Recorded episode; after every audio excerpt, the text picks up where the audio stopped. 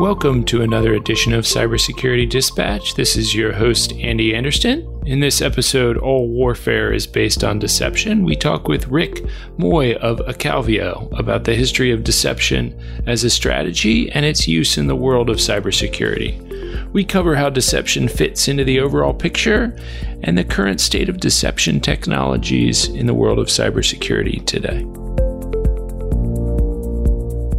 Well, thanks for joining us. Awesome. Yeah. So just, you know, always beginning, just say your name, where you are, just so we can we can have it in the sure piece. My name is Rick Moy. I'm the Chief Marketing Officer at a company called Acalvio Technologies. We are a Deception 2.0 company. We're creating a distributed deception platform that uh, brings automated deceptions at scale and authenticity to organizations of any size. The goal is to make it easy to manage, deploy, and implement deception strategies in the network in order to do a better job of detecting attackers who have gotten past the prevention that isn't you've had deployed on your perimeter and on the endpoints. Yeah.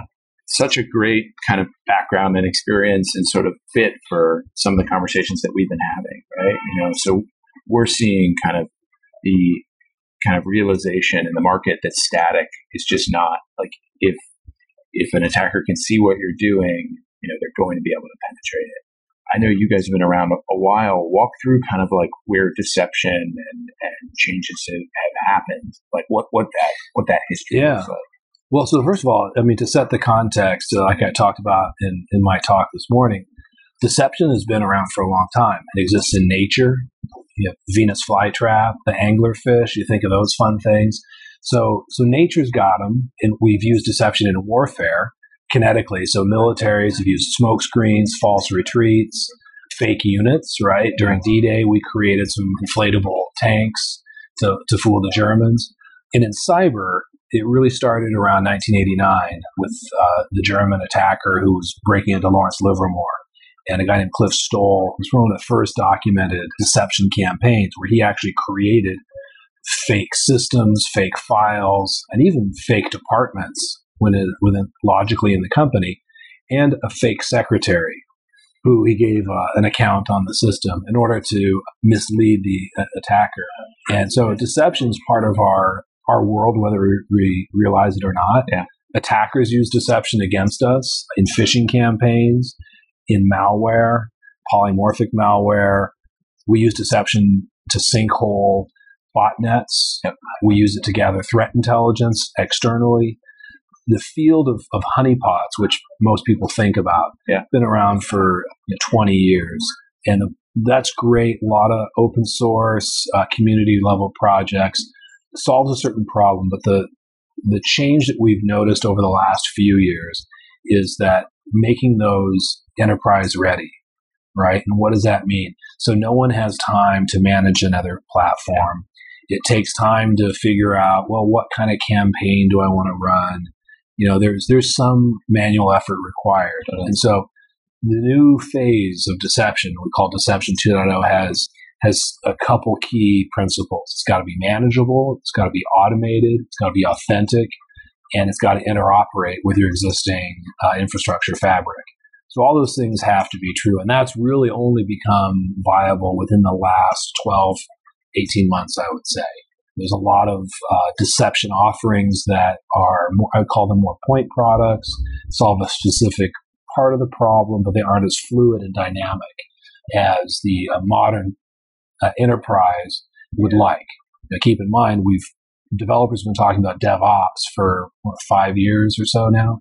So that's really become part of the uh, the mantra within the CIO's organization, where they say we've got to be agile, we've got to adapt to a digital transformation. That's still ongoing. Yeah, I mean, you brought up so many good things there. I, think that that that pain point that you talk about, where you know you're already seeing you know ten thousand threats a day, maybe a million incidents a day, and the, and the idea of you know we're going to create another system where you've got you're going to create even more incidents. Like you already are overwhelmed. The idea of like yeah. how do I how do I kind of handle more when I'm already drinking from the fire hose? Yeah. How do you guys both your own technology, but what you see in the market in terms of of that filtering, that sort of understanding, okay, what is just sort of noise on the network and what are the really kind of Yeah. high risk elements. So, so that's perfect, right?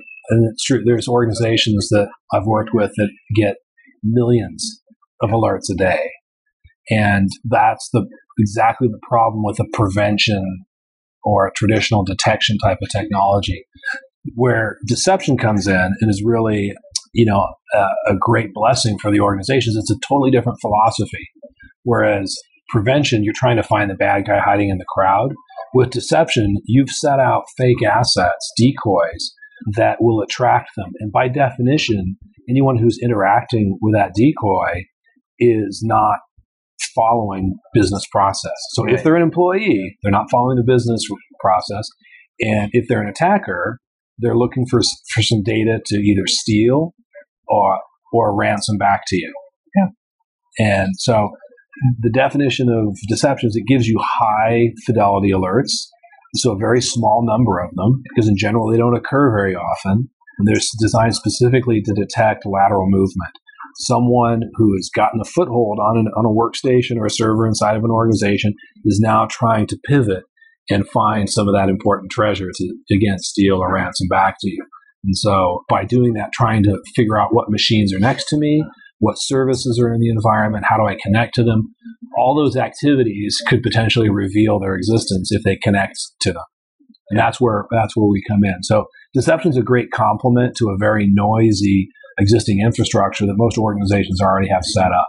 And these two things can be complementary and used together. When you think about when you're creating a network and you know essentially trying to replicate something that looks like your existing environment and putting assets there, how do you do that in a way that's you know efficient, easy, and that also is believable to an attacker, right? Mhm. Like because they, I mean, in many cases, sadly, a lot of organizations don't even know what their network looks like, and, Right. and all of the endpoints on it. You know, how do you stand one up that's you know an image of it, a copy of it that's that's real, at least real enough to uh, Mhm. to an attacker. So that's a great question. That's exactly uh, one of the shortcomings of the previous generations of honey pot technologies. Modern approaches will a- allow an admins and organizations to use gold images. You Yeah. can take take systems that are actually deployed, dirty images, right? We call them gold, but you know a lot of them will call them their their their copper or pewter, or they're fairly tarnished, right? Not necessarily a precious thing. And and that's exactly what you want. You want to replicate and mimic the actual systems in your environment, right? So if it's too clean, it's going to be suspicious, right? So if it's too locked down, it's probably not going to be a good lure for an attacker. So it needs to have the same kinds of flaws that your other systems have. And you know, not to get too technical, because you know we have an audience that sort of spans the the range from kind of security professionals to individuals who you know are tangentially involved. But how you know can you dig in a little bit, so one layer deeper in terms of how you do that? Is that done through virtual machines, or you know what's the what's the way you deploy a, a, Mhm. a network? So to be honest, there are some that are out of the box that are just standard, right? There's there's a whole matrix of different types of deceptions you can deploy. And so out of the box, as it were, you would get some, you know, basic things like SMB file shares, w- certain Windows operating system versions, Windows 7, Windows 8, Windows 10, Server 2012, etc. Those generally we provide, right? Others can be virtualized or containerized. You know, we call it in our lingo service reflection, uh, the process of wrapping uh, an image that's already in production, then mimicking its existence on different VLANs. So we have technology that really simplifies that. So it's uh, again, it's all about making it easy for an organization to, to roll out a deception campaign. So you're deploying stuff both like on prem as well as in the cloud, or is it? it where is the sort of Yeah, how is the deployment typically? So, so Calvio is a uh, cloud first company. So everything we design is meant for organizations who are going to be moving to the cloud or deploying from the cloud. That same engineering discipline allows us to deploy cloud ready apps on premises in a very efficient DevOps manner. So we've just done the, the design for the hard stuff first. but are also deployable on prem. I mean, what are you sort of, where are things going? You know, what do you think people should be really excited and, t- and trying out in this space? Like, what's what's cutting edge in deception right now? So cutting cutting edge, I'd have to say it's probably the boring part of just making it operational. A couple years ago, cutting edge was uh, putting up a lone honeypot on the outside of your network and getting external threat intelligence. Well, that's something a lot of people know. If you put if you put something on the outside of your network within about five minutes, you're going to start getting attacked, right? What's really critically important to the organization, as well as kind of fun, I think, and so maybe this is the definition of cutting edge, is finding the bad guys who are already inside your network. There's a certain investigative James Bond nature to it. Okay, what's going on? Who's inside the castle walls? What information do I have? How can we lay some traps to re- have that person reveal themselves? You get to you get into kind of this detective mode, right? And you start to think, well, what tools do I have to do that? And there really isn't anything more exciting in my in my mind than the deception arsenal of tools that you have. You can deploy, you know, honeypots, are actual servers. You can put services out there that maybe just like an FTP service, which, for example, was used in the Sony hack. File shares. You can put fake spreadsheets out there, right? You can have false, misleading data in database servers that would, if that data is ever used in public, you would know that you had been breached. Yeah. Right. So there's really creative ways that you can think about marking content that if it's touched or used somewhere else will be an indicator. Yeah. So it really forces you as the security guy to think a little bit more holistically about what what business are we in? Are we in healthcare? Is it patient records? Is it are we financial services? Is it bank account information? Are we a R&D shop designing semiconductors? So then it may be IP around a particular laser etching technology or layout of a microprocessor. And so I would want to have different strategies around each of those. And so, so that's what's interesting and frankly invigorating for a security person who maybe last week their top priority was applying a patch or responding to some malware on Jane's computer. Well, now he gets to think more strategically about the business and the threats that it's faced. It's something that's typically reserved for the C level suite. But in reality, it's the people that are, you know, hands on that have to implement that. So I think it's a great opportunity and from many perspectives. Yeah, no, sounds very cool. You know, as people are sort of thinking about adding deception to their strategies, what would you say is like the best way to kind of get to climb the curve to kind of educate themselves? Like, is there are there some resources out there? Are there you know some books that they should check uh, out? What what what sort yeah. of the, the way to kind of to, to get involved there? So uh, actually, it's a great question. It's almost a setup. Uh, we, we, actually have a couple books that we've written. Cool. So you can go on Amazon. There's a couple historical books you can look at. The Approach the Cuckoo's Egg is one. Kevin Mitnick's written a book yeah. about deception. We have two free books that are uh, one's the Dummies, Deception yeah. for Dummies.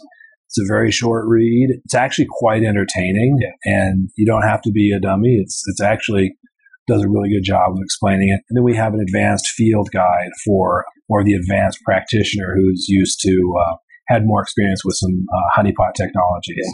Cool. So, um, and we can include links to that. Okay, which would be great.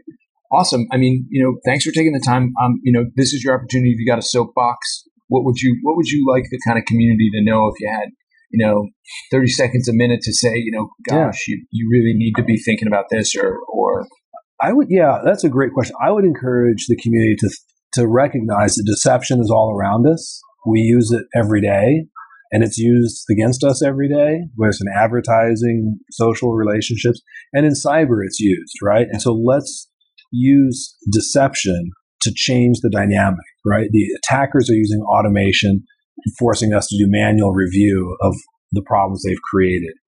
Deception allows us, it's the only platform that allows us to lie back to the attacker and change that dynamic and make them do some work. And so from that perspective, and you look at the, and you look at the technologies at your disposal, huge points for that. But when you also consider that it's lower costs to deploy than a number of other detection technologies and more effective and lower noise. Uh, there's a lot of reasons to look at it. And I think that, so I'd encourage people to have an open mind and to read up on uh, what Gartner says is the number, number three, the top technologies for, for the next year. Yeah, Awesome. This is great. Um, Yeah. Thanks so much. Thanks, Cheers. Andy. Thanks for the time. Yeah, no, it's great.